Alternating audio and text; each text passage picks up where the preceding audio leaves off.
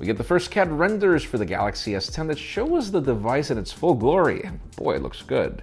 It looks like Samsung is beating Huawei to the punch in the hole-in-the-display race after all, and Sony just published some weird patents for a foldable smartphone.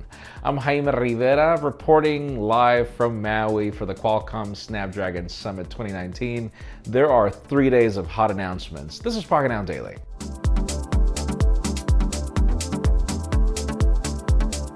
The official news today begin with deals. If you're in the market for iPads, that nine point seven inch model, which is not necessarily the best iPad in the world, but good enough for a lot of uses, is currently forty dollars off in retailers like Amazon and B and H. Uh, obviously, this is the thirty-two gig variant, which, uh, yeah, it's kind of limited, but you can learn more about it in the description.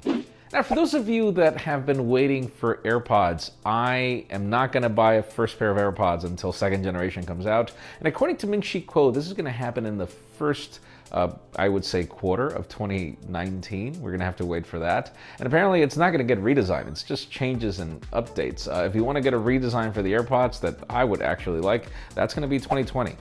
Now let's talk about Sony. The company has just uh, patented certain designs for foldable smartphones uh, in the weirdest way possible, which is a vertical fold.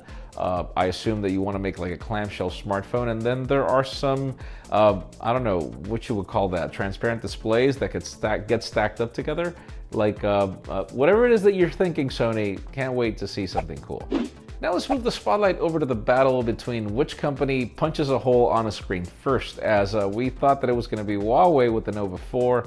No, that event is apparently until December seventeenth. It seems that Samsung is going to have their event for the Galaxy A eight s on December tenth. Uh, so I don't know who's going to beat who to the market when it comes to the launch time frame, but yeah, punch a hole on the screen of your phone. That's going to be a thing, it seems. And finally, the hot news today have to do with the Samsung Galaxy S ten and an even larger hole in the display. We've got C A D renders of the possible final design, and this looks legit. Three cameras at the back. Apparently this is the S ten Plus, so three cameras at the back in an array that looks like the Galaxy Note eight. I love that design. Uh, and then we've got in the front two cameras in a punch hole that's even larger. I thought they said that it was going to be smaller. But anyways, the punch hole's there. The fingerprint scanner is apparently going to be on the display because it's nowhere else. We've got a headphone jack. That is cool. Let us know in the comments, what do you think?